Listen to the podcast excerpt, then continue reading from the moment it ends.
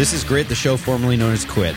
It's all about change, challenges of improving your career, making tough decisions, and starting something awesome. I'm Dan Benjamin. Today is Friday, August 15th, 2014. This is the 53rd episode, even though I saved it uh, on the recording machine as uh, 54th. No one will see that. No. The voice you just heard The beautiful the, voice. The beautiful voice you just heard is uh, that of Hattie Cooke, Hello. who's here today in the studio celebrating a birthday. Happy birthday, Hattie. Oh, thank you. we decided to hold off doing uh, the Quit Grit show until it was your birthday. So that's why we had to wait all those weeks Yep. to do it. Makes the makes the whole show better. So we'll do it again uh, next year. Yeah. Once a year. Once a year, one show a year at this rate. we have two sponsors, or is it three? Just two. Oh, additional talking points on page two. Yes. Thank you. Two sponsors today, Harry's.com and Squarespace will tell you more about them. And I've got something different to tell you about Squarespace. Those Ooh. of you who are think you know everything, you know nothing. So we'll talk about those sponsors. And we also want to say thanks very much to CacheFly, our friends at CacheFly. C A C H E F L Y dot com. They provide all the bandwidth for the shows when you download them here. We appreciate them doing that. Check them out. I don't know. Things feel a little bit. They feel better today. Things feel a little bit Things better. feel better? I feel like things are back under control a little bit, That's good. just a wee bit. Oh, look at that! I already started streaming. Everything's everything's a go. You're already doing all of it. Hattie, you're not going to, uh, I might. take over the show. I don't you know. do. Like, It's like my an birthday, so I might. Frequency. I might just.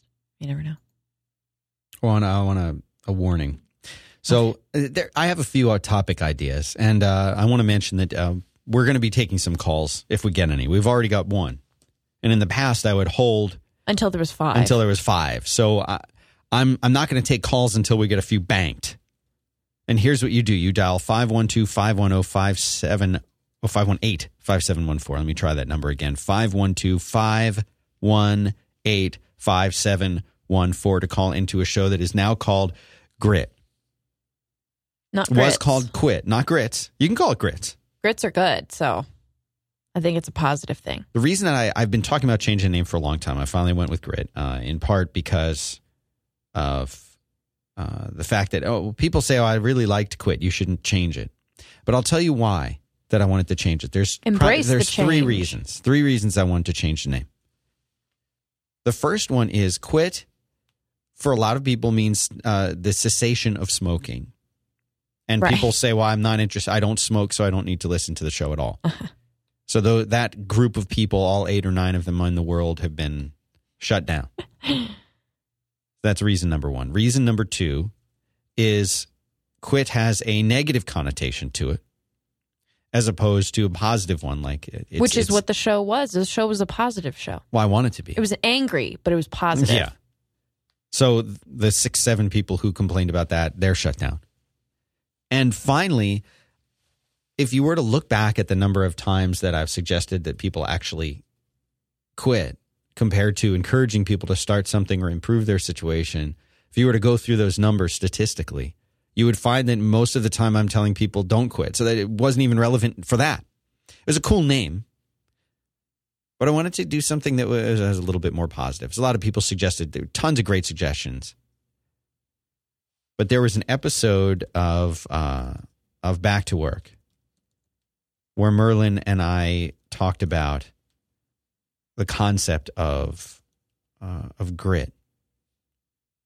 And I'm going to put this into the show notes. This was episode number 87, titled Nothing to Declare But My Coconuts and we talk about grit. And Merlin does an excellent job, as usual, of defining it in a much better way, probably than I would be able to.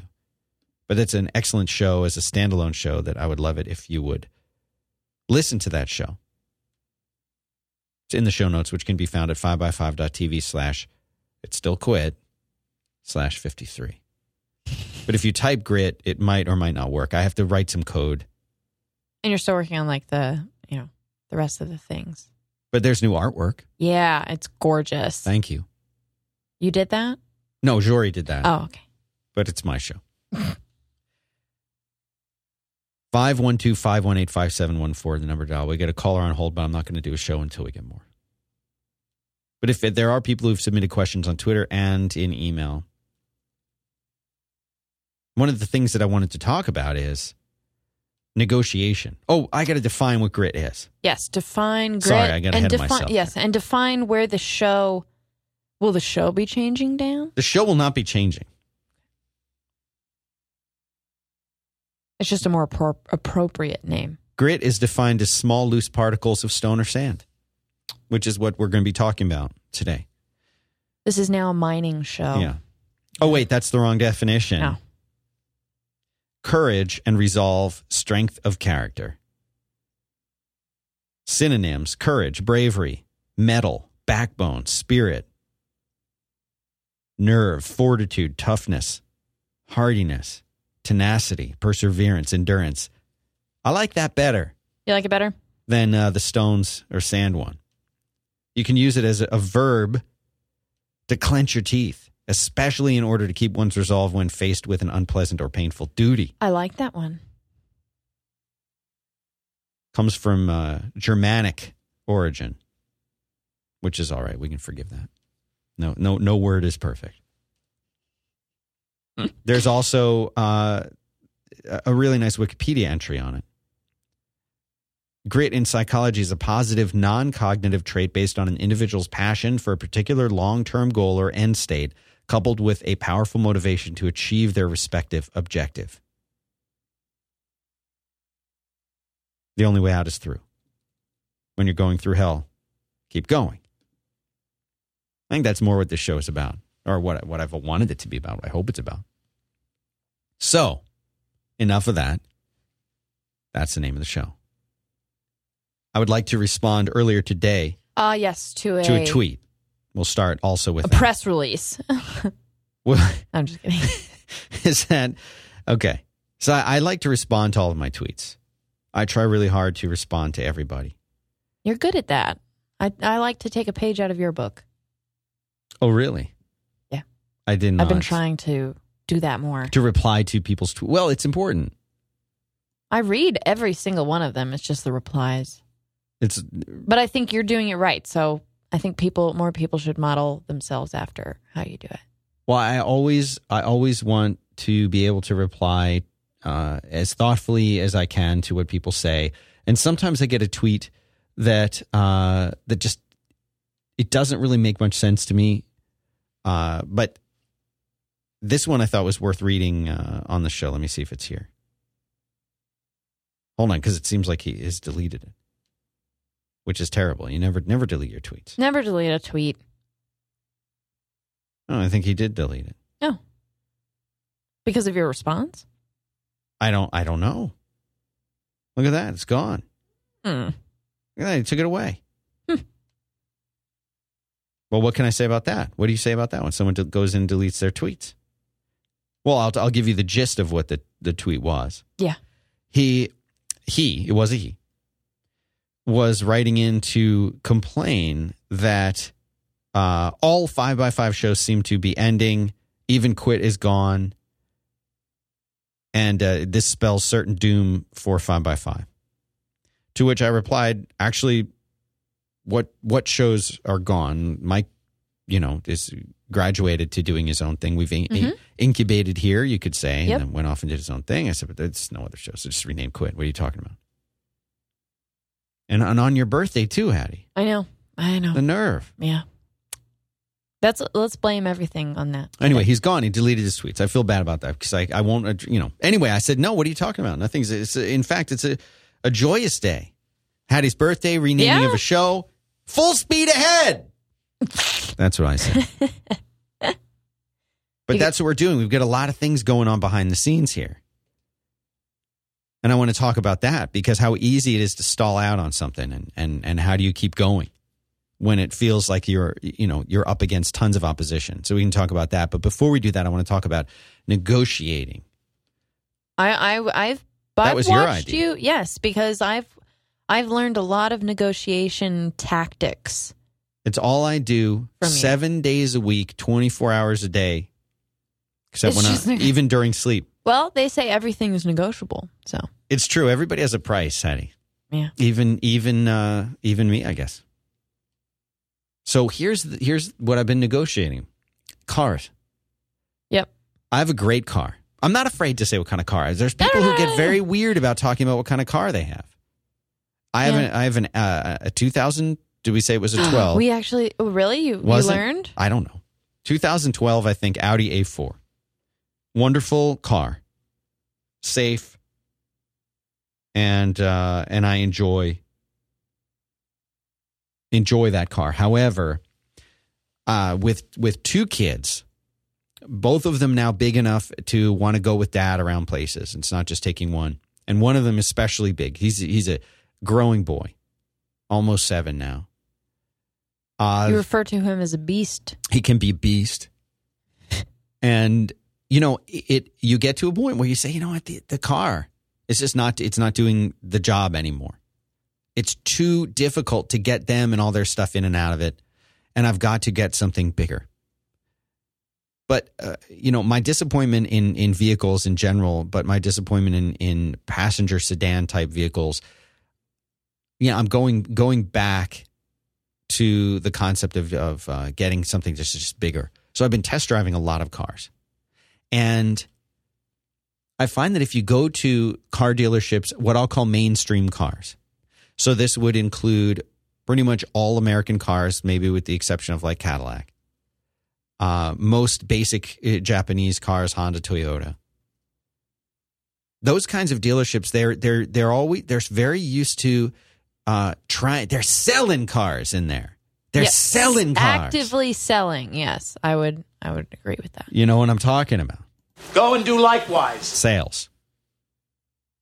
This is the situation you have when somebody walks into a lot and they're walking around, they're looking, they're looking around. Well, maybe I'm going to get, you know, yeah, maybe I'm going to get a car. I don't, I don't really know, you know. I used to be a sales you know that kind of thing. and the job of the folks on the lot are to pressure you as a person walking around thinking about getting a car. They're they're walking around to try and close. They want to close. I got to play this one. You want to work here? Close. That's that is That the is pressure. the car salesman's uh, motto. Yeah. And when Hattie walks onto the lot, Everyone thinks the car is for me. Yeah, so they're going to run over there and they're going to try and sell on. But, but you know, if you just showed up on a car lot on a rate, let's say Toyota, Just walked up. you're going to be swarmed by the the people to try and sell you this car. They're not they're not there to let you look around and just enjoy. They are there to sell you. What well, what are you going to what do you want to do today? How can I get you in a car today? They ask they still ask these questions. They draw the little grid with the little numbers and try to see whether you look at the monthly payment or the down payment or the other thing, you know. Then when you go up to to that sort of next level, which is going to be, you know, whether it's uh, Acura, Lexus, uh, BMW, Volkswagen, even maybe Even a Volvo. Volvo for sure, Audi. At that level, they're a little more comfortable. They they don't care. If I mean, Right. they care if you buy it, but they're not going to pressure you I would into say buying it. the time that you walk in the door to the time that they speak to you, Tells you. it it, it uh, there's more time at the I would say the luxury car, dealerships. Right. They They, don't care. kinda- They'll let you walk around do They let the cars speak for themselves. But at the end of the day, there's always negotiation. There's always negotiation involved. And this is something that I, I always take this into the world of business as well. Uh, everything is a negotiation at all times. Any kind of agreement that you ever make with anybody is going to be a negotiation of one kind or another, whether it's how much you're willing to pay for a car,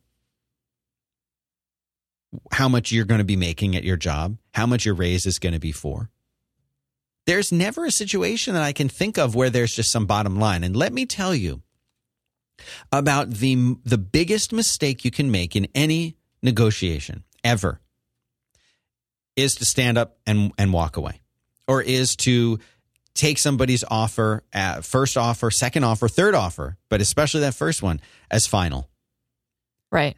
and I remember not too long ago, and how do you remember this one as well? We were talking to somebody, and they specifically said, Well, d- don't don't don't try to talk about this.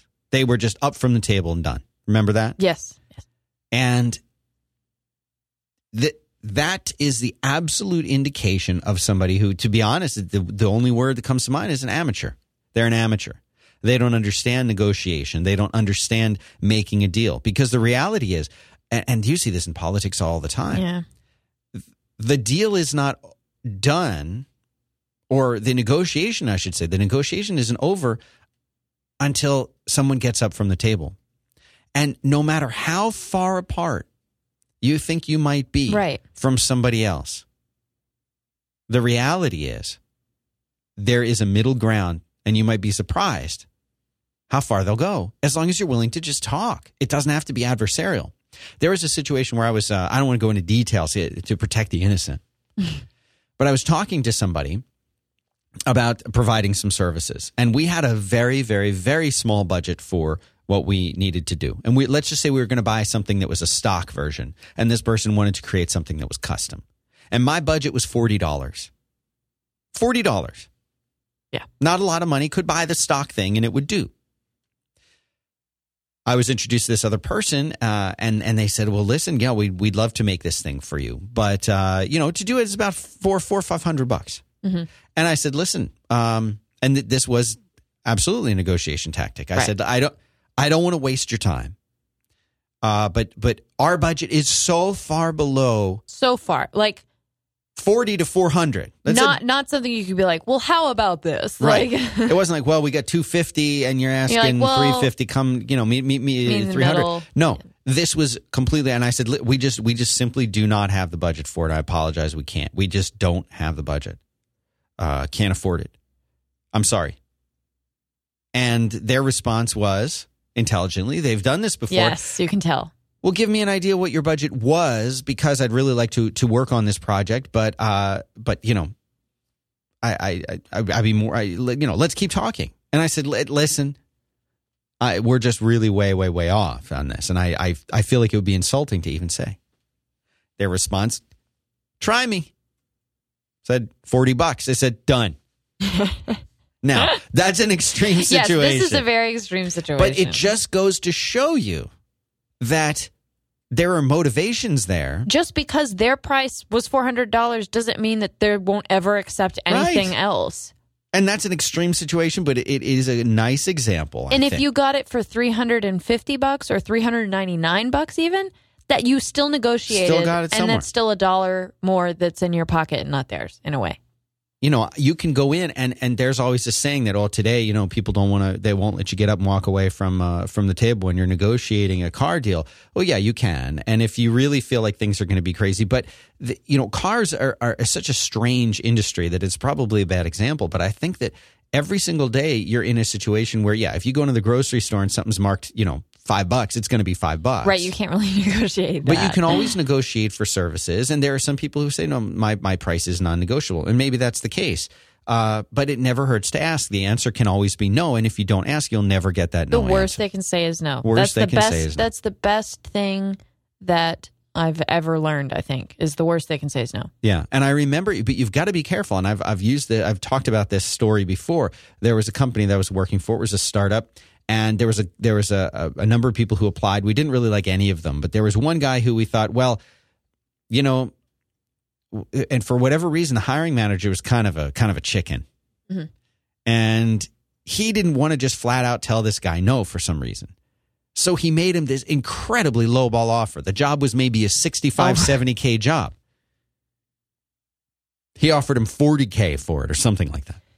And the guy said yes. And we were stuck with this guy now because we'd made him an offer. Right?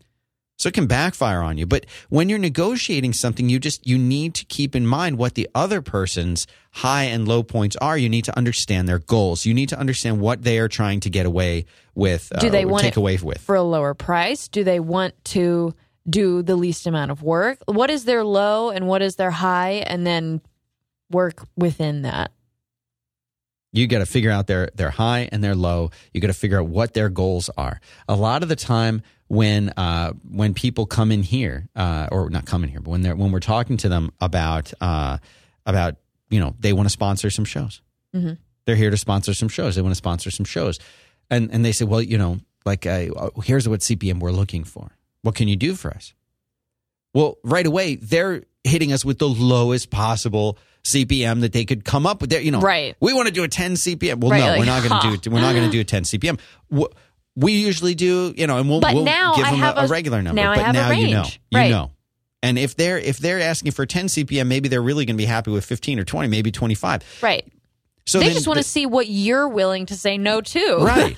and the res- the response you can come back with is, well, I can't quite do that CPM, but I we can this. come down from our our current CPM if you're willing to spend more with us. Mm-hmm. And that, well, yes, actually, we would be willing to spend more if we can get a CPM in return on on our investment. So then you can. That, so now there's a dialogue. Whereas I've seen people time and time again, The amateurs say, "Well, no, that's my price. Bye. See you out." Right. And you're like, okay then. It's wrong. The the most difficult thing I think Never walk away. no. The most difficult thing I think for me, you know, dealing with um, you know, trying to book a sponsorship is when someone It's what you comes do every in day, all day. So what someone comes in and says, you're like, so do you have a budget in mind? Maybe a start date or, you know, um, or CPM in mind. And they're like, well, we need to see everything first before I tell you any of that information. I'm like, well, I'm just trying to kind of get a picture about anything that you're kind of even thinking about. Maybe I can make suggestions for shows based on that price. Maybe if you even tell me what your price, you know, your um excuse me, your uh your CPM or your start date or any of that, that gives me some sort of guideline to maybe say, "Hey, they're looking for a really really big buy." I can already bring all of our pricing down for certain things. Like I don't think maybe I'm not explaining it correctly to them, but people don't seem to really get that. Yeah, it's, and it's tough. And there's a whole Or community. they'll be uh, they'll be very uh elusive on purpose. Mm. Well, we're just not sure. We don't really We're know not what our sure. budget is. We're not sure. Yes, you do. You know what your budget is. They always know. You always know what your budget is. Once in a while, you'll get a company who's got a lot of money, and they'll say, "We we'll spend whatever whatever it takes as long as we get a return." And then they so they'll do a small test, and then they'll come back and they'll say, "Hey, that really worked. Mhm. We'll come back and and now you know what we spent." We Now spent we have two no thousand dollars, right. But we really don't have. A, you know what? We'll spend 20 30 40 You know what? That, that happens, right. They just want to see a return. That's rare. But you know, one question Those that are the people fun sponsors. those are the fun ones. But uh, the, you know, one question that people are always asking me about, like what we do at Archer Avenue with selling sponsorships for for podcasts, is like, is there too small of a show? And the answer generally is no. Um, we we work things into channels, so we'll sell. You know, we might have five smaller shows that we can bundle together and sell mm-hmm. as a package deal. And it's interesting because the, there's been this huge shift in the way that people sponsor podcasts Very much so. you know, it used to be like, we like this one show and we want to sponsor this one show. And now, and by the way, I'll say intelligently, sponsors are Yes. getting smarter. And the sponsors are starting to realize that it's not so much a particular show as it is unique downloads and performance of those downloads. and the type of target listeners that they're trying to hit. So, Yeah. like, I'm reaching, I want to reach gamers. Okay, you know, it's not eh, every once in a while someone will come in and be like, we love Jeff Kanata or we love Yeah. Dan. I want it to be on every show that Dan's That on. happens, that happens a lot. And that's good. We like that. Um, because then, you know, when you're writing the read and things like that, I know I know how to write a it's not even a script. I know what kind of bullets Yeah. points to write for you because Yeah. I know that you're going to just run with it. Um I don't know. There's different things that make it easier and more difficult. but the, the, as, as as a whole, sponsors are getting smart and they're starting to realize. You know, if I were to say to you, listeners, as a potential sponsor for a show, you know, they might come back and say, "Gosh, I sure do love Grit. I love, you know, or I love back to work with with Merlin and Dan." And you know, do you do you love it, or do you just want the access to that audience? Who is going to be very, very responsive? Maybe both, hopefully both. Mm-hmm. But in many cases, you know, like there's a demographic and you're you're thinking about that. Oh, I've got an iOS app that's targeted for designers. I want to as many really good Right. designer gonna listeners to like hear that? that. Designers. Do, do you really care if it's Jeffrey Zeldman or Jen Simmons doing the ad? No, you just want a designer to buy your product. right. So that's that's a big shift. I know we're off topic here with, with negotiation, but that's that's a big shift in the fact that you know if I have a product, I just want to put it in front of the most engaged listeners possible in that demographic that the I'm going people most likely to go and click buy on that. Exactly. and if those come from Jeffrey Zeldman or they come from Jeff Kanata or they come from Dan, I don't care. Right. I want to sell this app or I want to sell this thing. Mm-hmm. And I think that mentality is always there on both sides of, of the negotiation. When you're sitting down with somebody, like right now, just got a just got a text about this one car that I'm I'm talking to the guy about. And here's here's what he says to me. He's he's sending over uh, like the the deal right now Yep. in text. And he says, Here's your trade and the MSRP on ours. Okay. That's not what they'll sell it for. They'll sell it for Right. less. He says, Tell me where I can earn your business, and we'll go from there. He's negotiating right now. Yeah. And he understands this is not my first car. Oh yeah. And and he's basically saying, Hey, make me make me an offer on this. Here's what we'll do on your trade. Here's our MSRP. Yeah. Let's let's find a place. Now he's putting the ball in my court to do that. And that's in a negotiation, that's very smart because you might have your high and your low, but now you're finding out, he's finding out what your high and low is, Exactly. or what your even like middle ground is. Now, do you think that puts me at an advantage or a disadvantage? Hmm. I think it probably, I think it puts you in an advantage so? in a way because. Okay, I'm going to change my answer. A little bit, a little bit of a disadvantage because whatever number you say is now going to be either the low or the high in, in a sense. Right. So what what what is my response going to be to to this when he comes back? And is it, how gonna- much below would- MSRP am I going to go? Well, I've got so many tools at my disposal. I remember uh, one time when I when I was buying, just to put this into perspective. Right. Let's say this is mid, like late '90s, right? And we were getting a, uh Volkswagen Golf. This is before the internet was so prominent that it was a given that if somebody told you something, you could pull out your iPhone and double check it, right? Right. Uh, so I did a lot of research. And when I walked in there, and again, this is the next point research, very useful in a negotiation.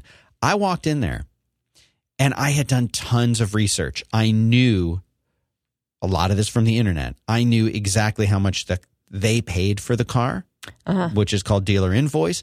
I knew the MSRP. I knew uh, I knew I knew every single thing about the car itself. Right. And you know what I did? I printed it out because we Mm-hmm. used to print things in those days. I printed it out and I put it into a binder. And I had the binder with me. And so when we were sitting in there to starting to negotiate, I opened and I didn't slam it on his desk. I just I had it on my lap, opened the binder, and I flipped through the pages and I had my notes and I had the printouts and I had things like that. You're a scary person to a salesman. Yeah. And I and I said I said okay, um, well, based on my research, your invoice is this, and the MSRP is this. Um, I understand the dealership costs are this, this, and this. Destination charge, da da da da. da. And I ran through it with him, and I said, uh, I said, so so this seems to be like a reasonable offer, and it looks like you guys will make this much money from that. And he said, I've never seen anybody come in with this kind of numbers and have this kind of research before and I've been selling cars for 15 years. Now that's much more normal because we've got Kelley Blue Book online, we've got Right, Edmunds right. online, we got Auto Trader, we've got all of this It stuff. almost they almost encourage you to go and do that now. Like they're saying, look, you've got the tools to negotiate with us. We're still going to kind of, you know, we're going to give our price. But Right. if you come in and you do know things, then bring it on. And that is so true, Hattie, for every single Yeah. negotiation. The more, and this is, you know, I think uh, I'm uh, misquoting uh, Sun Tzu, Art of War, but knowing your enemy, right? Yeah. Like you don't have to think of these people as your enemy, but go but in, a there negotiation, knowing, there is a you versus them. right? How much do they know about you when you walk in? They know the car that you're driving, and Right. they're going to size you up based on what you're wearing, and that's about it. That's all they know. But you know everything about them Yeah. Or you better know everything about them. If it's a car dealership, how big of a dealership is it? What kind of turnaround do they do? What is the car that you're buying? Are there tons and tons of them on the? Because when you're there, they're like, oh, I got four or five on the lot that uh, match your criteria. Well, guess what? That's an, a huge advantage to me. Yeah. Oh well, you know what? Car that car, we're gonna have to special order. That's gonna take eight weeks. You're not negotiating with that guy at all. No. If there's a waiting list for that car, there's no negotiation. Right, because it's out of their hands in a way. Right. Like And you know uh, what? If you don't buy it, there's another guy who's ready to come in and put his order down. Mm-hmm. When you're negotiating on a contract, when you have something to sell or you want to buy something, you're negotiating on a job with somebody, and they come in, and again, you know, someone sits down in an interview. You're being interviewed, and you say to uh, the person says, "Well, do you, you know, the salary range for this position is uh, 50 to 65 k." Right away, no matter what they've said, that's not enough. Right. Well, that would be, you know, you can't lie and say, well, that would be a cut from my current position. So I'm not quite sure I can accept. no, you don't have to be like that. Right. But you can say, I was really looking for more. I guess I'd be at the high end of that. Yeah. Okay, well, you know, I I guess uh, I guess at 65k, I, I, I could make that work, but I'd be interested to know what the compensation uh, plan would be. Uh, How how can I how can I move up from there? Because I Right. I need to. Doesn't matter what they offer you. If you're blown away by their offer, then maybe that job's tougher than you think it's going to be. I remember I was interviewing with a company, Deloitte and Touche Ooh. Yes. back in uh, you know back in the in the big heyday of the dot com time period, and they wanted me to move from uh, Florida to Boston to go and work with them, and I should have done it by the way, but uh, their offer was significantly more than any offer for any job I was getting in Florida. Yeah. way bigger, way better. Well, this is when I learned a little something about cost of living. Cost of living in Boston compared to Florida was uh, Right. I was actually going to be taking a, a, a decent sized pay cut to go and live in Boston and do that job. you have to compare it to what you know it's what is it comparable to and things like that. We were looking up cost of living a little while back. Yeah, we, for somebody we were going to potentially oh right, hire, right right. And uh and we found out that we couldn't we couldn't afford the person. Right. Because they were their cost of living where they lived. They were going to be doing some remote work, which we couldn't afford it. Because what we could afford to pay here in Texas yeah didn't match up with what they needed for their standard of living. So many things to think about when you're uh, when you're when you're in that kind of job interview situation. And people are always you know, people always have a motivation. People always always always are trying to to save their own money. And it is so tricky walking that line in a negotiation. But the, the, the, the thing that you can do when you're walking into that situation is the more that you know about the person that you're dealing with, yeah about the approach to that person, Mhm. you know, little little things. And I will tell you this, and you've seen me do this all the time. The the more pleasant the interaction, the more at ease the person feels Right. in the negotiation, the better deal you're going to get. right so people are human. right They you, have their bottom line, but they're still people. if you come in and you're like look I, this is how much i've read about this is what i'm going to get and this you know what if you make me anything lower than this then that's just going to be an insult like if you come in with that attitude no one wants to deal with someone like that They definitely don't. why would you want to give that person something special and good, you know, as like a discount or a better rate or anything like that? Why would why do you want to give someone who's already angry at you a gift? it doesn't make sense? and sense. It is all about people. yeah. You know, we have sponsors who they, you come in and you know, you know right away that that, that whether it's their boss or whoever, that they're driven by the bottom line. They have a certain amount of money to spend. They want They're to get the most bang for their buck. They're numbers people. Guess what? If you if you tell them right away, like, listen, I'm gonna make you look like a superhero to your boss, right? Yeah. You're gonna rip your shirt off, and underneath you're gonna be wearing a Superman costume, and you're gonna fly And out through the window, Yeah. and your boss is gonna love you because that's the deal that I'm gonna put together for you. They'll be laughing on the other end of the phone, and guess what? They would now prefer to deal with you than the other person who's selling something because Right. you made them laugh, Who like, and you "Here's the understand their situation Yeah. it, it it always comes down to personal relationships. It's just like Jerry Maguire's uh, old old uh, boss said, old mentor. Well, you have to look at it from their point of view. You know, if they're like, look, we have to have a 15 CPM or 10 CPM, that's not Bill Bob trying to get a lower price out of you. That's Bill Bob's boss's boss's boss telling him he only has this much money to spend. He better go and get the most shows for that CPM. Wonder Yak in the chat room says Audi drivers around here are the biggest d bags on the road. I, that's because you must not have a lot of uh, BMW drivers. Around That's true. because they're worse. They're much worse. Not getting another Audi. I loved it though. Great car. You looked at the you looked at the other one. Yeah, I looked at a couple other Audis. I looked at the A6. I looked at the Q5, the Q7. Q7's great, but it's just it's too much of a prestige vehicle. I feel like. AG says Shabbat Shalom from Jerusalem, Israel. Wonder Yak talking about the Jaguar dealerships. Check out the car. I have a Starbucks. Yeah. It's true.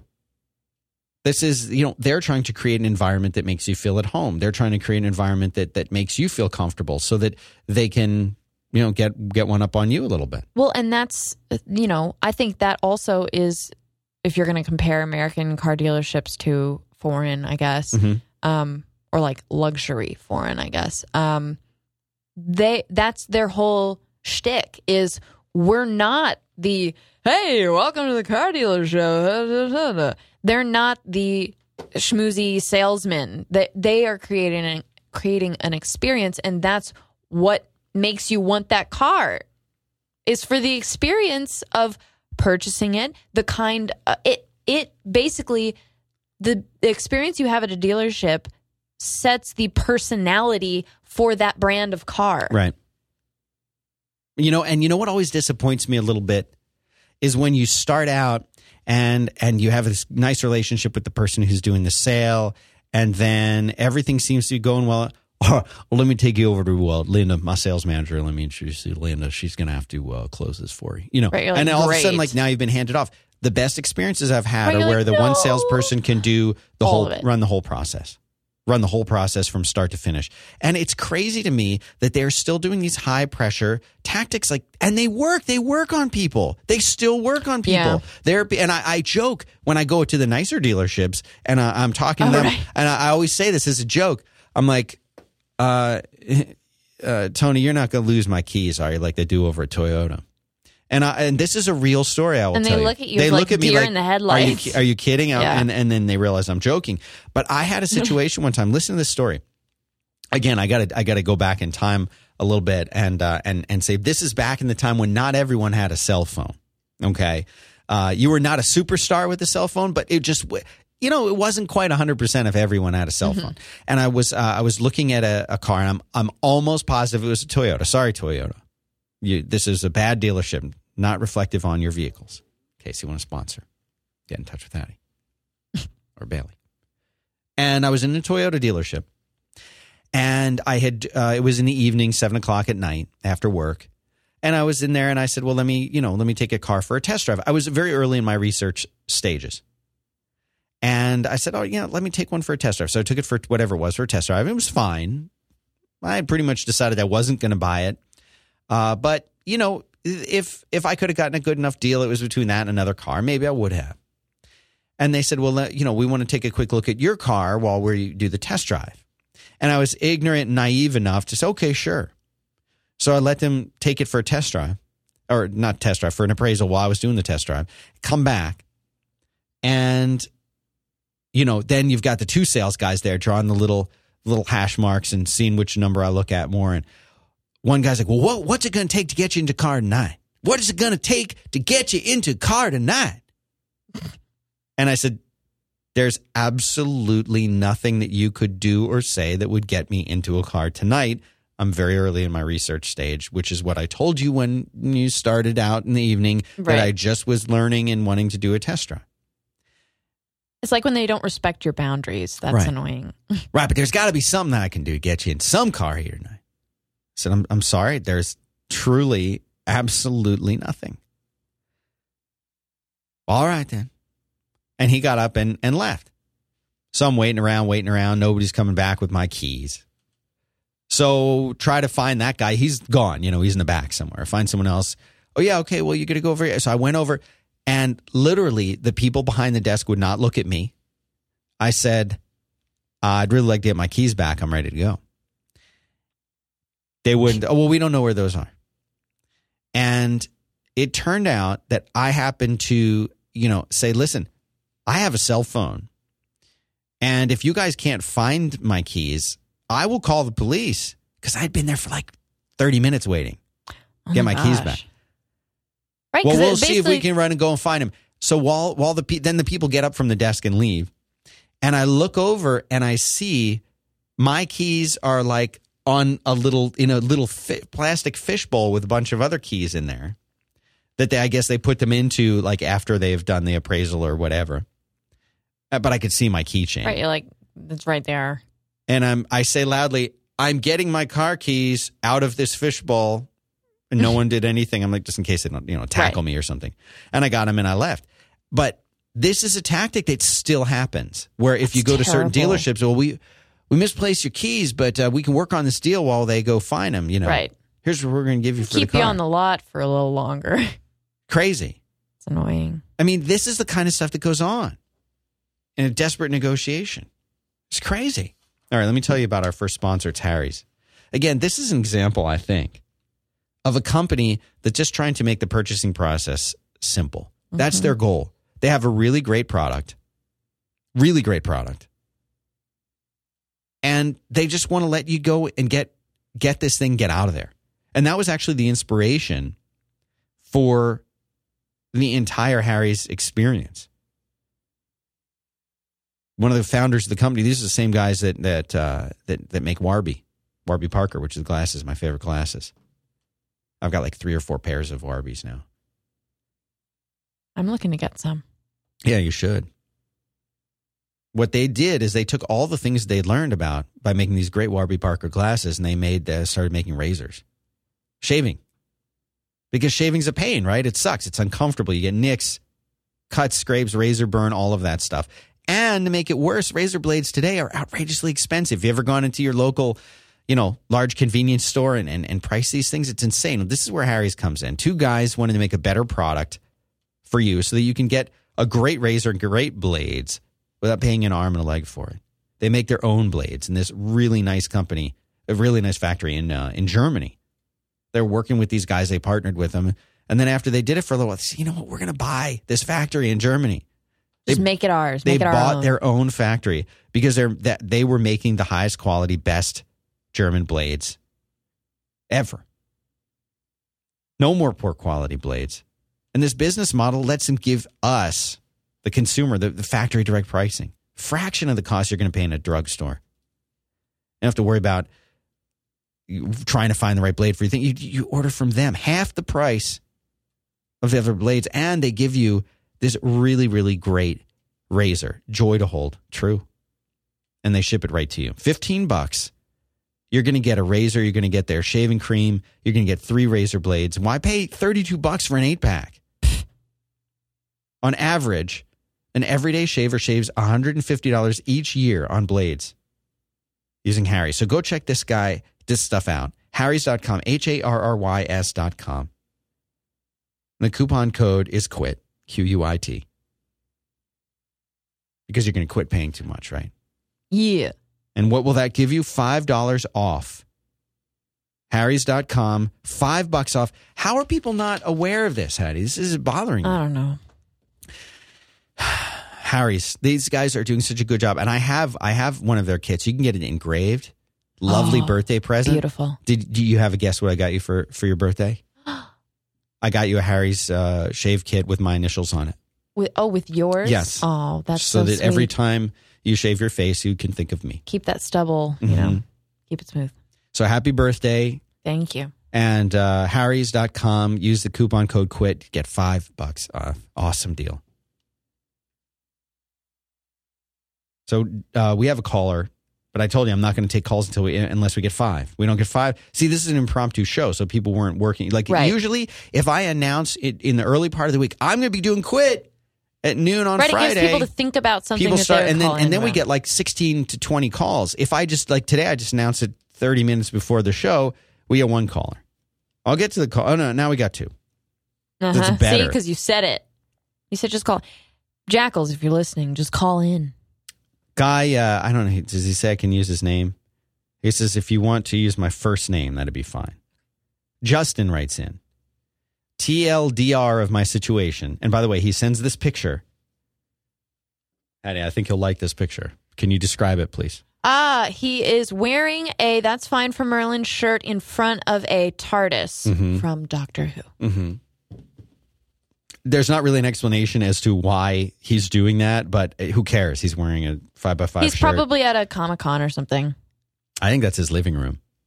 That would be a cool living room. Ex architecture student repositioned into lighting. We need his help. We need lighting in the studio. Got uh, a job three years ago when I was still an architect at mechanical contractors to draft for them. Since then, my position has turned into more of an admin assistant, getting paid decently for work I do. Can pay off my student loans in a year if I keep working here. But I feel like I have the opportunity cost of not actually getting to design and follow what I want to do. Still need to get a master's in lighting so I can open my own firm later and teach. I feel like if I try to quit or reposition now, I'm, I may have to take a cash pay cut to do so. I graduate in December, so it's kind of a turning point. So basically, to, to summarize his situation, he was in architecture. Now he's doing lighting. But he does not, his job, he's an administ- essentially an administrative uh, assistant now. He can pay off his student loans in a year. Pay off your loans. Yeah. Stay where you are, pay off your loans, do as much learning and moonlighting, and just sit there and read every night. Read every night. Talk to people who are doing the work that you want to do.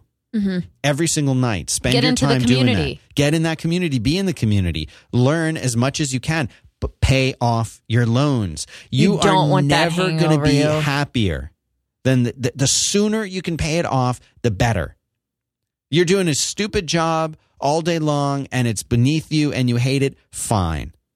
Do exactly what's needed for you. Keep a positive attitude so that Yeah. people like you and don't fire you.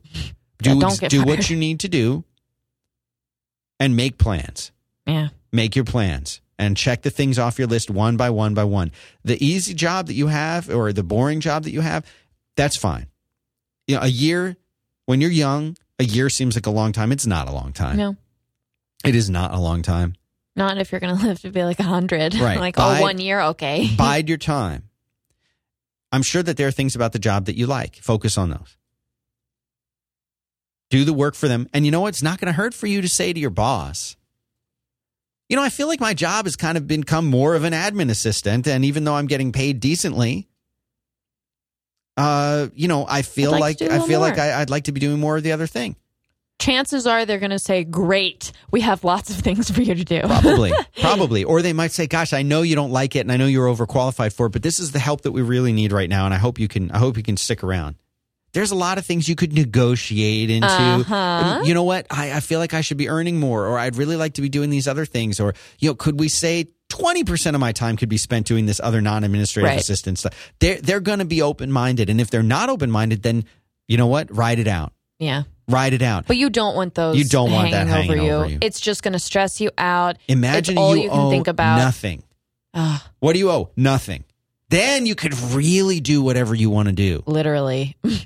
The last thing you want is, well, I made a change and I want to start my well, good. You want to start your own firm? Good. You've got a lot to research before you start your own firm. And you just said that you need to get a master's. I don't know if you should get the master's yet. Start doing it. Get a job in the field and make sure that you like it if it's possible to do that without a master's. I don't know about lighting. Yeah. I don't know what that means. I'll Google it. Do you need a master's in lighting or do you just want one? Or who told you that you need one? Make sure you really need one. I don't know. You look like a smart guy. You look smart. Yeah. He's in front of a TARDIS and he's wearing, He's wearing the a best shirt 5x5. Merlin shirt, Looks so- really smart. That's the smartest choice he's ever I'm made. telling you, people, if you owe money, if you're in a situation, and, and, and it's a finite thing, he's a young guy. He graduates in December. Dude, pay it off. Ooh, look at that. Look at that. What is that, Hattie? You're looking at a photograph of a uh, an, of an article. Is a master of science in lighting, and you see someone checking out some really cool.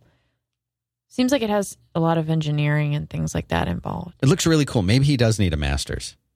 But get in that field. Pay off your loan, get in that field. But don't leave. Don't walk. Okay, good. We got some good calls coming in. You know what I'm saying? Don't don't sit there and and leave a job that's got a solid paycheck coming in that's not mentally taxing. Take that energy that you would be having to spend in a job, uh, maybe a new one, and devote spend your evening every evening. Are you reading a book on architectural lighting? Get ahead of the masters. You need that degree in master. Great. What what books are they going to read? What topics are they going to cover? Because the smarter that you are going into that degree, the more that you already know, the easier those classes are going to be. The better chance you're going to make an A. Then you're going to graduate with a 4.0 like Hattie. Yeah. no, Valedictorian. I, had, I had a good. I had a good. Uh, Valedictorian. Not not 4.0 good, but but good. Why do you always t- say, oh, no, you, you always say you're a debutante, not a valedictorian? Uh, neither. Okay. So that's Justin. Justin, I hope you're listening to this. I hope it helps you. Told him to call in. Maybe he is. Maybe he's one of these people who's on hold. Maybe.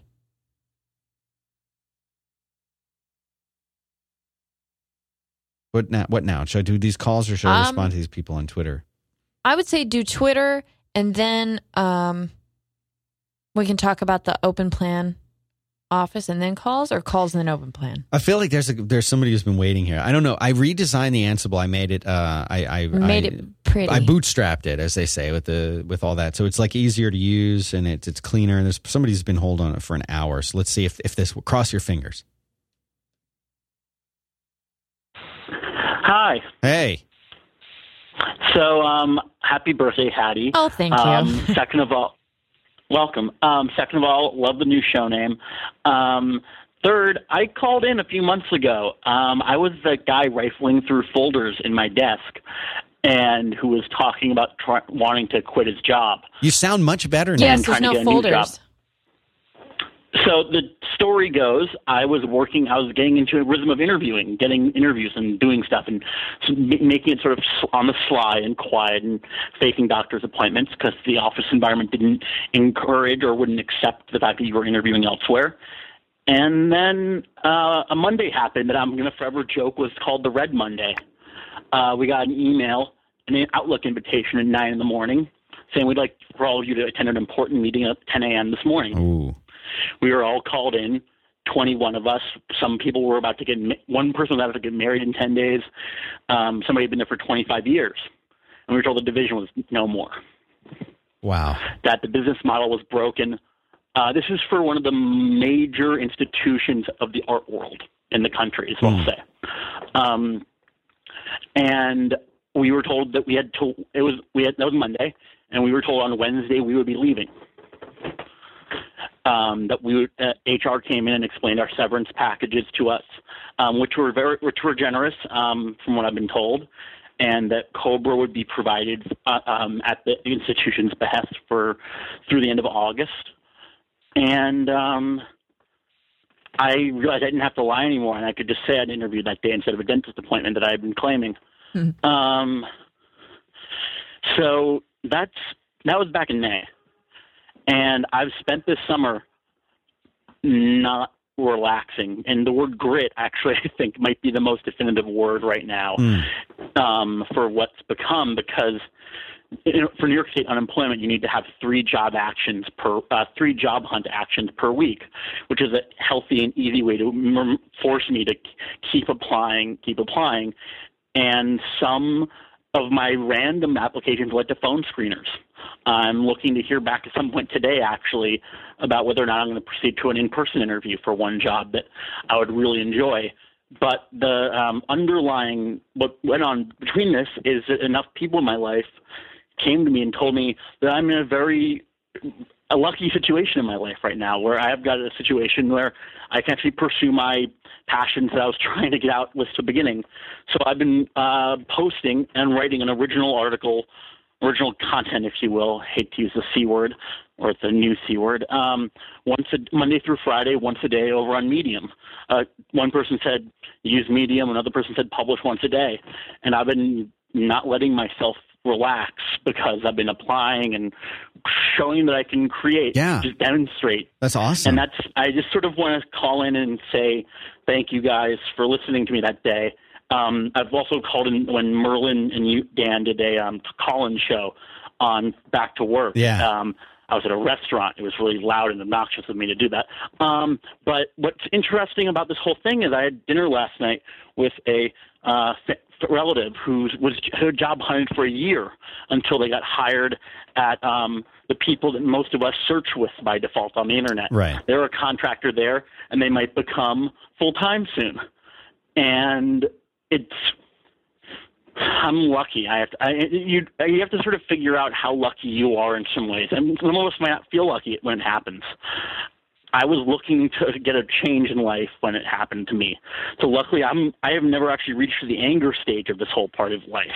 Everybody says, "Oh, that's fine for you." I'm like, no, it's fine for Merlin. It's the quote. Right. But um, the thing is, I just wanted to talk about basically you, what you were saying earlier about reading every night and basically make it your life. Every piece of the pie, to use a back to work metaphor, you can't grow the pie, but try to find the slices that you're not using for your own creative ambition or your own personal ambitions. I don't think I can on my own start because I want to be a, I want to be in writing or online field. I don't know if I could do a complete institution or organization on my own, but I know what I on my own can create and I'm learning and I'm learning about that and trying to network. And I just uh, want to say that I think a grit T-shirt would be pretty damn good. Um, Oh. What would my you how, how what would it look like? What would you want it to look like? Because I'll make I'll make you a shirt. Well, I think sand. I think there's some idea of like okay, the word grit. When you're talking about particles of sand or particles of matter, I think if it had a little bit of a sandpaper, like the whatever the uh, the letters had like a sandpapery look to them, like they were um like it was I don't know. Uh, That's just this idea in my head. Like, if you, I think grit is a great brand to have. Yeah. Uh, another horrible buzzword.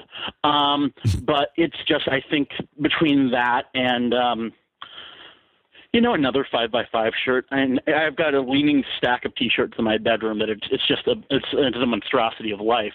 But um, it's I would love to add one to that, and um, I made a little checklist while I was waiting to make sure I didn't forget to say anything. Uh, oh yeah, the leads. That's uh, one of the things about uh, the five by five at the movies episode for um, uh, uh, Glenn Gary, Glen Ross. Yeah. Um, what I've learned is that the leads leads are something that everybody has in their own life, and that for me, job hunts, every um, open app, open employment is a lead, and you get on these like daily newsletters. So it's like MediaBistro.com or Indeed, and they tell you what the openings are. Those are the leads that they give you. Right. And if you're complain, and if I were to complain that oh the leads are weak, no, I'm weak for not finding the leads that are out there because there are other openings and other possibilities that you have to do manual work for that you have to repeatedly network and check in for, and that's sort of what I've had my own little uh, Al Pacino and forgetting the name, uh, Ricky Roma kind of moment where it's sort of like you have to prove that you're Ricky Roma in a way. Um, and so in this summer of very odd and shifting times, uh, five by fives meant a lot, and I just want to say thank you. Oh man, that's so awesome. well, Thank thank you. thank you, and I'm I'm glad that your situation has, uh, at least regardless of what your situation is, you've got something that. What do you do? He's always moving boxes or something. What are you doing now? There's some, something I'm going to tell you. Thank you very much for uh, for the call. I, I sure do appreciate it. Thank you. Okay. Keep listening. What are you doing now? Oh, he hung up. He hung up on his own. I had my hand on the dump button. Did you see that I changed the red button instead of hang up? It says dump. I like that. That's what we call it in the in the radio business. Uh, what I love about this guy is his attitude. Yeah. Forget He what has the happens. correct attitude. He has the right attitude. Here's here's the thing. There is nothing that you can grit, right? There is absolutely nothing that should happen to you that should make you give up. And whatever that situation is. Whatever the situation is, the answer is okay, fine. That's not going to work. This other thing will work then. Oh, that failed. Oh, okay, this next thing is or I can work. make it work. I'll make this thing work. Tim Oh, Gunn. the it work. entire the yeah the entire thing. This a whole department has been canceled. That's all right. Opportunity for me to do something else. Get off my ass. That's it. Look at it in a positive way. Turn it around. Yeah. Okay, Matt on Twitter asked me, Thanks, first time gritter. Any thoughts on career change when you're older, feeling stuck, too late, etc.? And I said, You should call. And he says, I can't. Trapped at a public workbench, getting heart palpitations just thinking about it. well, listen. I, I say without more information about Matt's situation, I can't really give him the advice that I think that he needs. Uh, because I don't know what his he says he's too old. Let me look at his picture. Look at his picture here. That's probably not him. That looks like a stock photo Of another person? of another person. Maybe it is him. In which case, he's got a really great. I closed it. A really great, great haircut and 70s style beard.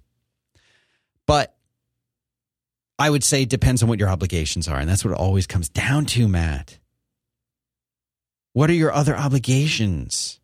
Being too old is ne- it's never too late unless you have obligations. Then it's too late. Then it has to be a hobby first. And where do you fit time for your hobby?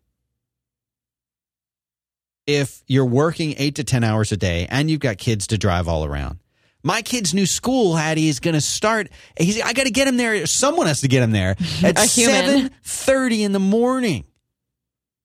We don't even, we were not even used to leaving until 8.30 or so to get him there at the old school. That's going to be a change. So I don't know how we're going to handle that. But how, you know, compute that's not unusual.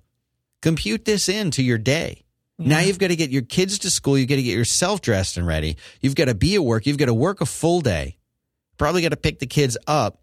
There's errands to run, there's other family duties that you've got to do. And then at, at the end of the day, where when, what, what how are you going to learn the new skills? You know, what, what are you going to do to learn and master these new skills? How are you going to make this career change?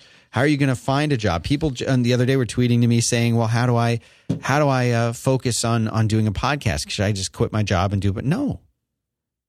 But where are you going to find the time? That's what I think Matt means by Make being time. too old. Yeah. Am I? What he's really, I hear him saying is, "Am I too committed to the life that I've chosen for myself to Am make a in too career change?" But what are you really afraid of? Are you are you afraid that you won't make the same kind of money? Are you afraid that you'll step into something and not like it? Are you afraid that uh, you'll lose the see, the perceived security that you have at the current place? I've got an answer for each of those. If you're afraid you won't make enough money, well, you won't. If you're making a career change, unless you're an expert in that thing that you're going into, you will Right. always make less money. Are you afraid that you're going to give up the perceived security? Yeah, you will be giving up the perception that you have of security, which may or may not be real. Are you concerned that uh, that you're going to have to start off at a lower point up the totem pole? You will. If Uh, these things don't scare you, if they make it worth it, you know nobody's stuck. That's the one thing I want to say is, there- yes, I mean yeah, okay. Let me take that back. Sometimes people are stuck. And by the way, two or three calls all dropped after I took that other guy's call. Not a computer glitch. I'm just saying they, they gave up. Why? They were on hold for six minutes. Wimps. Six minutes. Talk waited about for like an grit. hour. That guy waited an hour to talk. See, he has grit.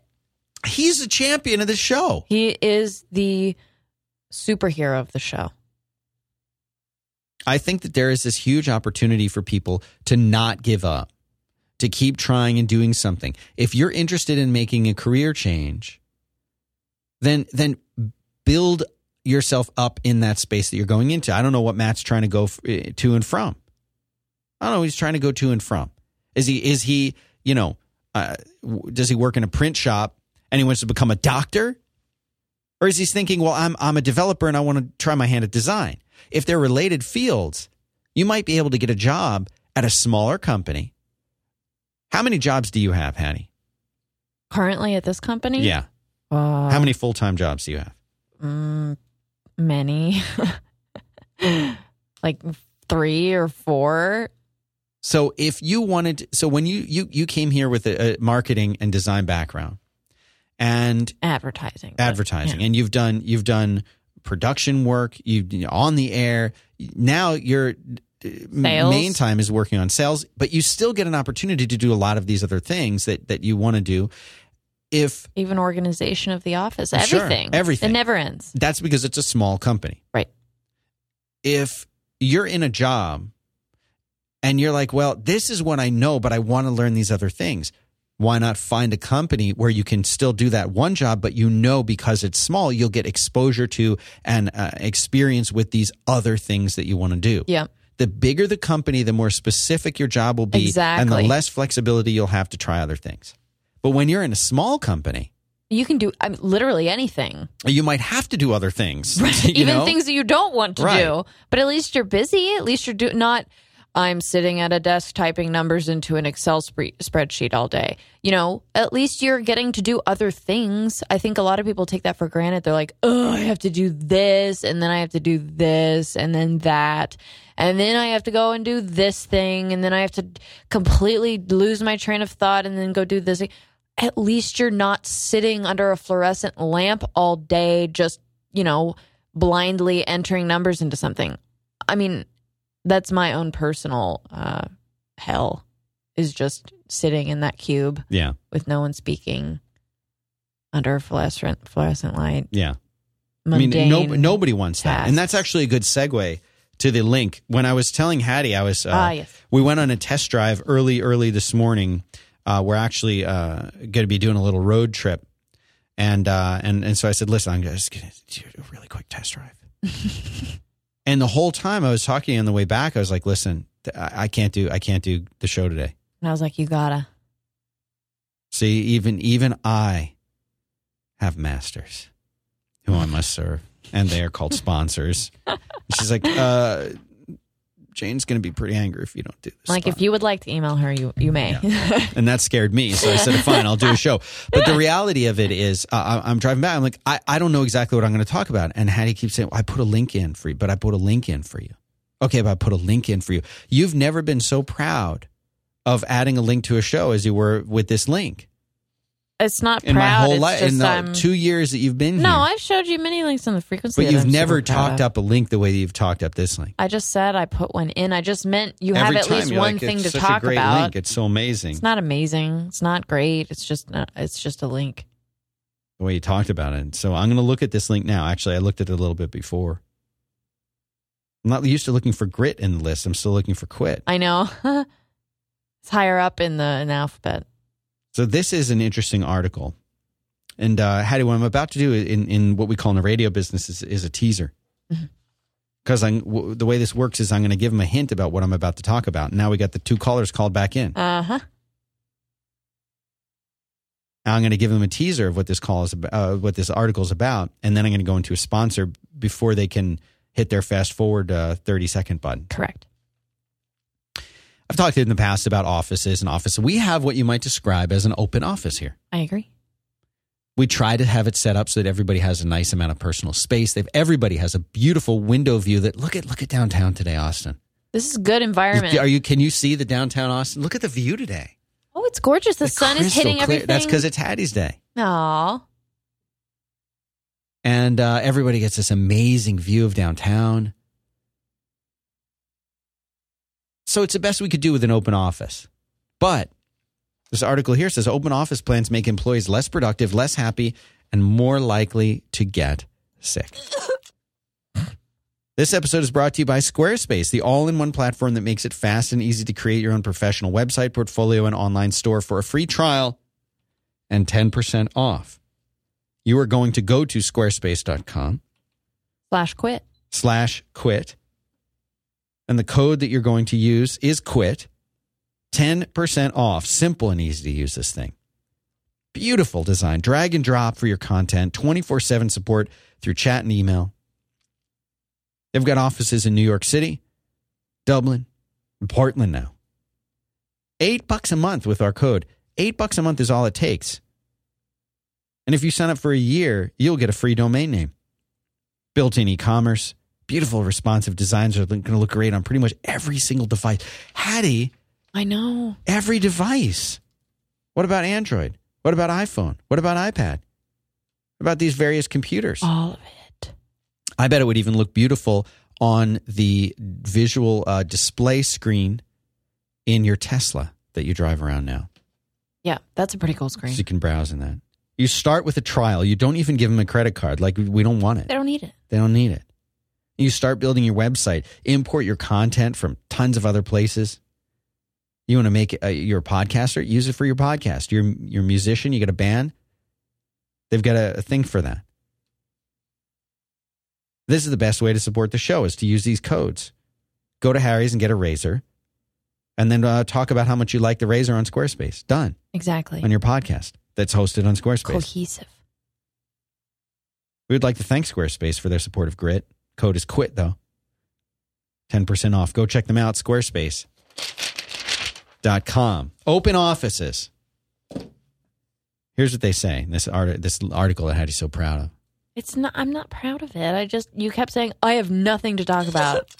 Like my link was rubbish. Nearly three quarters of Americans work in open plan offices. According to the International Management Facility Association, 70% of American employees work in these open plan offices today. Mark Zuckerberg hired Frank Gehry to design Facebook's office expansion in Menlo Park in California. Eh, They're working on this now. It will be the world's largest open plan office. Wow. But here's the deal workers who share an office take more sick days than those who work in their own closed spaces. This is a study in the Scandinavian Journal of Work, Environment, and Health. They found that open office setups reported 62% more sick days mm-hmm. on average than one occupant layouts. One suggested explanation, unsurprisingly, was that viruses and bacteria are spreading more easily in open offices. Another was that open offices are more stressful to work in because of lack of privacy. I don't like that. That it's stressful? I don't want people to feel stressed in here. I don't think they feel stressed. Do you think? Uh, We'll have to do a poll. I don't know. I hope not. Yeah, I hope they're not stressed. I don't want them to be. See, I I don't like Come in being with the milk. shut in a room. I I for me, I would take the door right off the hinges if I didn't have to do like, you know, private phone calls where we talk about budgets and Yeah. things like that. But um but I'm a very open door kind of person. I'm not I'm easily distracted if that makes sense, but not if the distraction is not directed straight at me. Hmm. Apparently, that's not the only issue, germs. It's also noise. Researchers from the Hong Kong Polytechnic University wanted to study which aspects of office design had the biggest impact on workers' productivity. So they talked to 259 office workers about the importance of sound, temperature, office layout, air quality, and lighting. And they found that sound and temperature mattered most. The- Temperature. the most irritating noises were conversations, ringing phones, and machines. They also found that the environment mattered least to younger participants. Those over 45 were more sensitive to that, and factors like noise and temperature had even more of an effect on their productivity. Speaking of which, open plan offices are less productive in general. Virginia State University and North Carolina State University found evidence that they're linked to lower productivity. Evidence. And uh, the big trend for a while, and I think still, is to uh, to to make offices open plans. Like if you have, oh, we're taking the walls out, making it an open office. And they say that despite the beautiful workstations that we have here, the, gl- the glass, everything, like Uh-huh. it's like like Tron during the day here. Yeah, it's beautiful. They concluded that uh, even these great workstations still don't help. Two and a half days a year, employers are having to uh, to lose their employees because of this. Two and a half days a year. But what do you do? Should we put up walls in here? Should we put up those cube walls in here? I I can I do see the Way the future. if you took an office not this small but but like a, a larger office. I'm I keep thinking Mailchimp keeps coming into my mind. Mm-hmm. Um, they have those big long open plan offices. Do you remember when uh, we were in there for when we recorded that little recording booth that they had in the back? Do you remember that? I do. Um, that uh, that was a very long open plan office with like the kind of tables with the kind of cube, like half cube, you know, where you have kind of like the little window part at the top, or it's just shorter.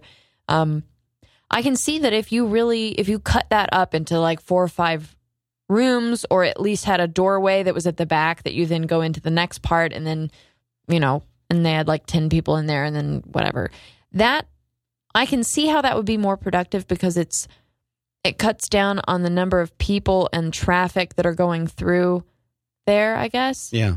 And uh it would also it keeps, you know, the number of people that could potentially interrupt you. So if you're in a room with four people, that's only, you know, four people that could interrupt you. But if you're in a room with 70, if any of those 70 people do anything, you might be disrupted or lose your concentration,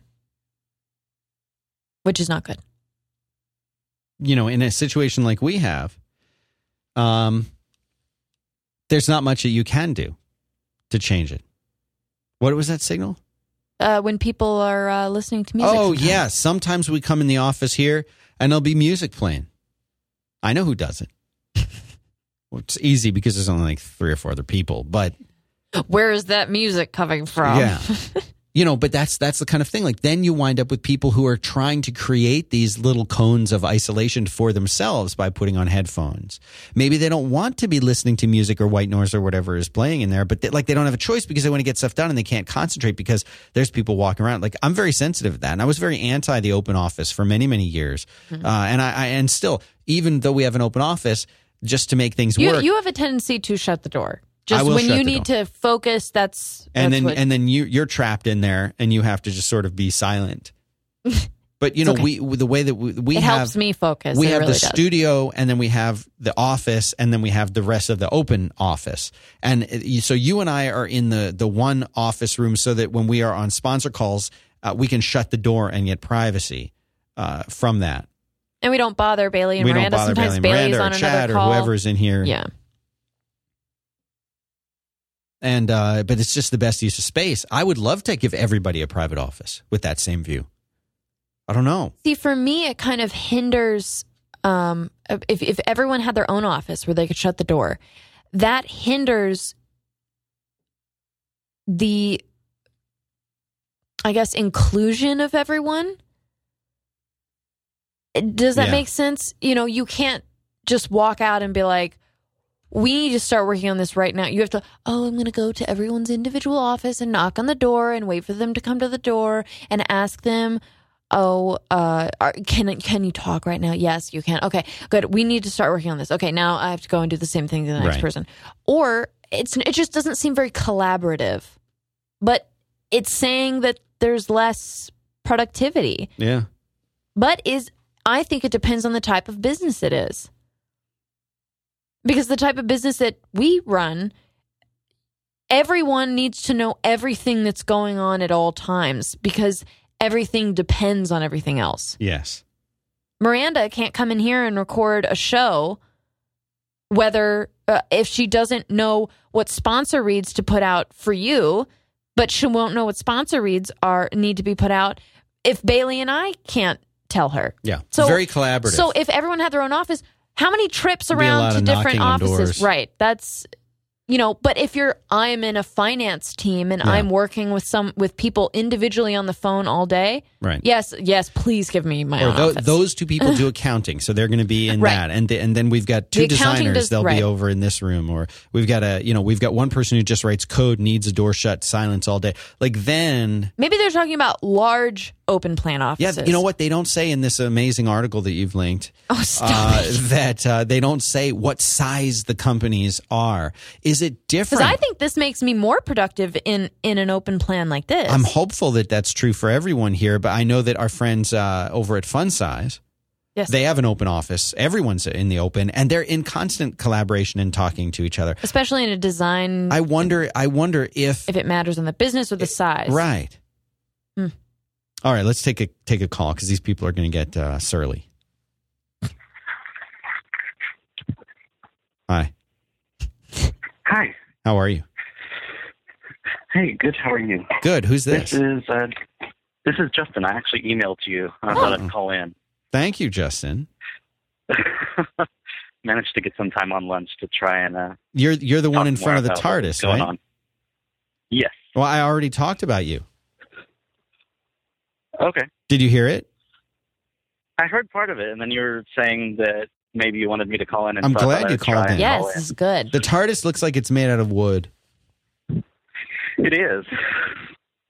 It's not my TARDIS. I was just near it at the time. Oh. You don't have to tell people it's not. I mean, Sure. it might might work for you. It- you know, parties or whatever. Be like, yeah, dude, check this out. You bring out this picture of you in front of a TARDIS. You're like, yeah, it's mine. It's how I got here.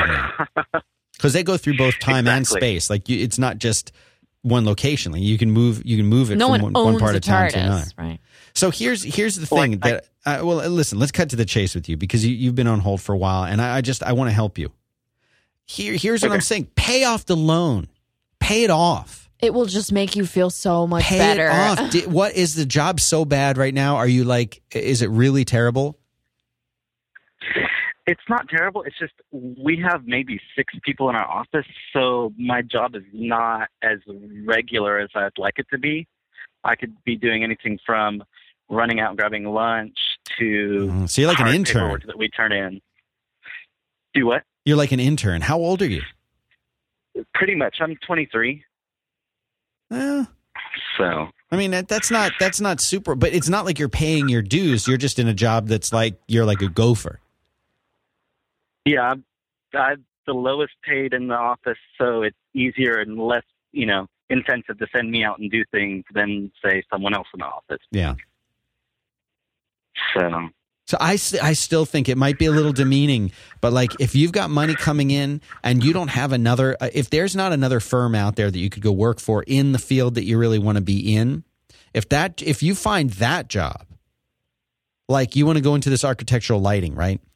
If you find a company that does architectural lighting that's like, yeah, we'll hire you and we'll pay you about the same thing that you're making now, and you're going to be working in this field, and we know that you want to go to school to get your master's degree to do this, and we'll be supportive of that. Like, find that job. Don't just switch to another job unless you've got an ideal situation. If you're in the process of paying off your uh, your loan, like pay that. Get as Yeah. you say within a year. Like, it sounds like your job isn't so much awful as it is just not what you really want to be doing. But you don't want to give up that thing that's a known thing that's helping you meet your goal. And your number one goal should be owe nothing. That should be your number one goal. Uh-huh. Owe nothing. The less you owe, the less tied to that job or to your other goals and responsibilities you want. You will not have a happier day when you're standing there writing that last check and you're like, guess what? I owe nothing. I can do whatever I want I can now. do whatever I want. okay. That's your goal. Your goal every day when you wake up is I owe ten thousand dollars and now I'm writing a check. Now I own eighty five hundred oh owe eighty five hundred dollars. And the next week, now I owe seventy five hundred dollars. And you're gonna tick those things off that list one by one until you can say, I don't owe anything. I don't owe anything.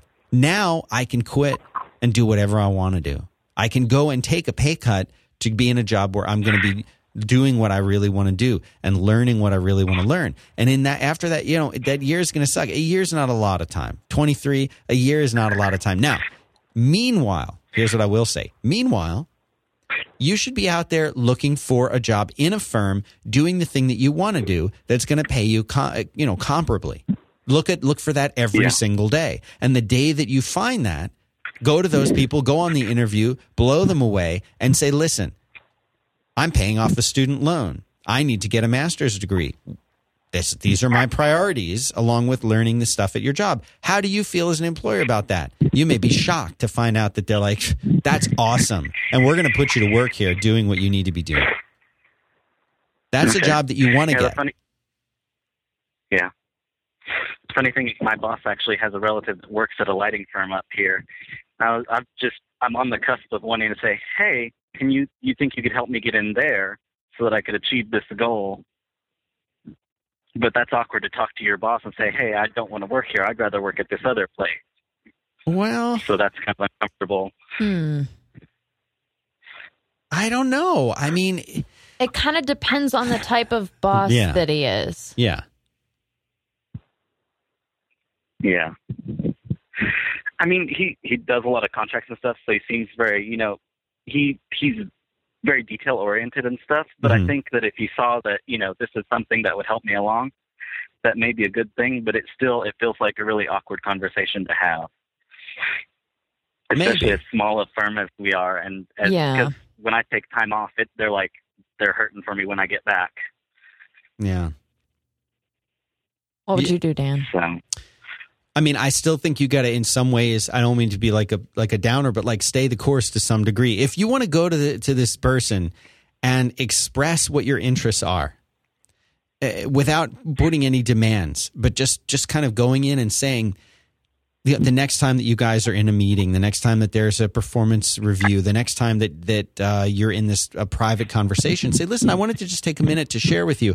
I just wanted to give you an update on what I'm up to. No, no ultimatums, Okay. no goal. Just I just want to share with you. So I've got you know I'm I'm working on uh, fin- grad. You know I'm graduating in December. I'm really excited about that. Um, I'm working as hard as I can here because I really want to pay off my student loan. And you know this is what I'm passionate about. And I just wanted to talk to you about about that and let you know like this is what I'm working toward. And you, you know I, I I enjoy working here and I, I love the stability of it. And I'm you know I'm working on this. But if there's anything you can think of, you know, for me that I could do that would put me closer to to this goal that I have, I would really appreciate it and say it a very positive way. Very positive. yeah, That person, if they're a good mm-hmm. person, will come back and and they'll want to support you in that. You know, if Yeah. somebody if one of my employees came to me and said, "I really like what I'm doing, but this is my passion and I want to pursue it." My my obligation is to try and help them. And uh, worst case scenario, I can say, "Gosh, I, you know, we we just don't do that here. Um, but uh, you're a valuable employee, and what can I do to make your, your time here better?" They owe they owe that to you. They're not going to show you the door. yeah, okay. Well, thank you so much for the Yeah, help, of course. Dan. Thanks- thanks Uh, for the call. Hattie, happy birthday, Oh, thank you. and I'll keep on listening. So Yeah, let us know what happens. I will. Thanks. Bye. Bye. He didn't sound happy. yeah, I think he's just he's he he's torn. I feel torn. like, and I. It sucks when you're like, I can do so much more than this, but they, you know, but he want he wants that that lighting job. He wants to be in that. I don't blame him. and he's it's not that he's transition. not in a good job. Yeah, it's that transition period that you're just like, it's so difficult because you're like, do I, do I go out on a branch and potentially lose everything, or before this thing that I want so badly, or, or do I just stay here and kind of ride it out, and then once my loans are off, then I can go do what I want to do and put myself into it completely. Yeah. You okay? Yeah. Hattie, do you remember when my beautiful, precious angel, my three year old Yes. daughter, poured water into my 11 inch MacBook Air? I do, yeah. This morning, she uh, threw my wife's iPhone into the toilet Is a thing with water, doesn't she? and ruined that and ruined that device. What uh, will there be a new phone purchase, or will will she be waiting for the six? Well, the new ones are going to be announced in just a few weeks, so I'm going to put her on Android, I guess, because I have that Android HDCM 8.1. you also have those phones that you tried to send back to Weren't those on Verizon though? One of them was not. I feel like because remember, there's three. There, no, they were all Verizon, They're weren't all they? Verizon.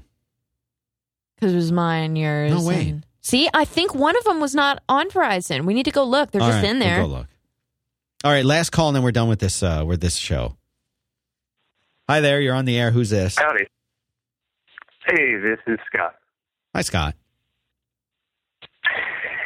So the the last guy, so he he said that they value him. Like he said, when they when he is out, they are hurting when he gets back. That's what he And so, says.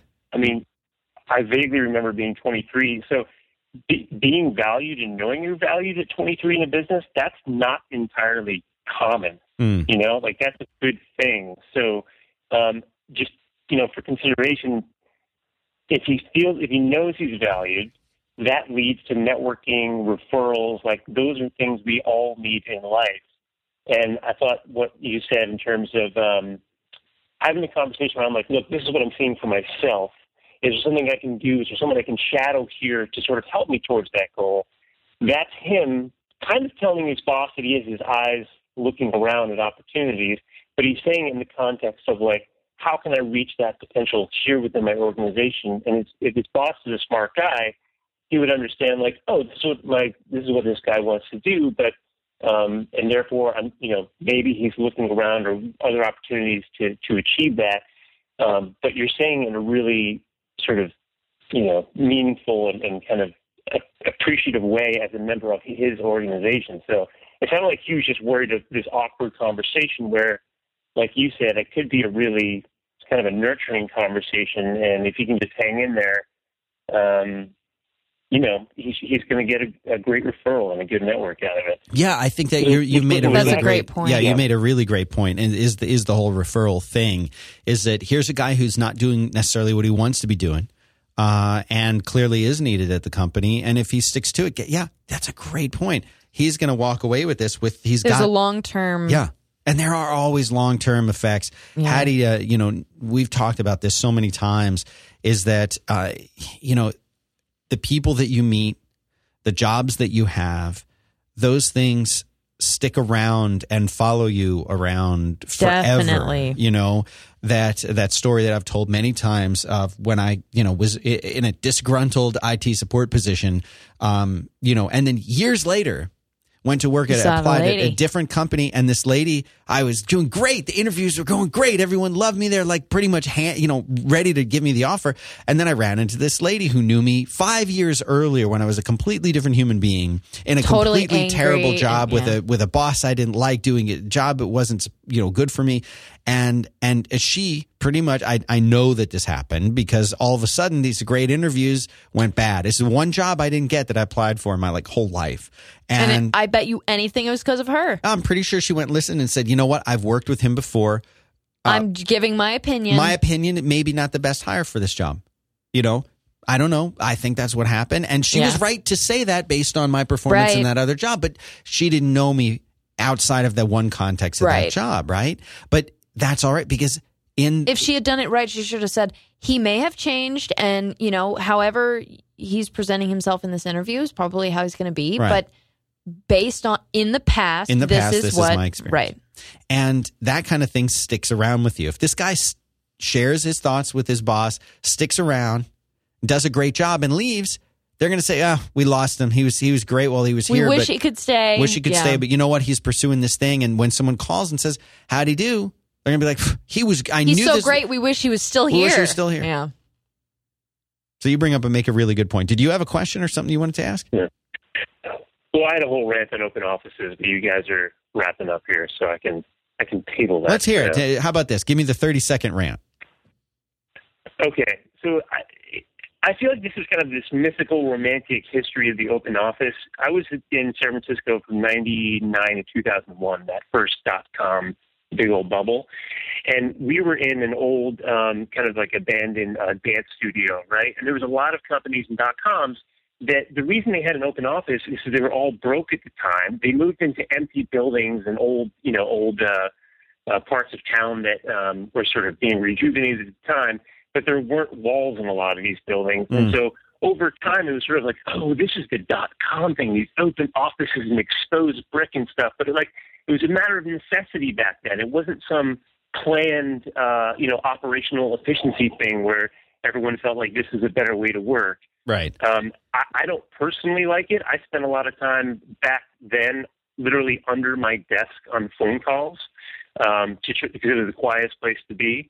So I'm, I'm not a big fan. And just like in terms of wearing headphones, like that's the thing now. I work in an office full of engineers, and I'm on the account management and sort of uh, onboarding side of things. So I'm the loudest guy in the office. Right. But they're all wearing headphones. So how, how is how is walking up to someone with headphones and asking them, you know, hi, oh, you know, are you are you on the? Can you get? Can you talk? Oh, how is that any different than having to walk into an office? Like people are closing themselves off with headphones as if they had a cube wall. Right. And I'll take my answer off the air. Thank you.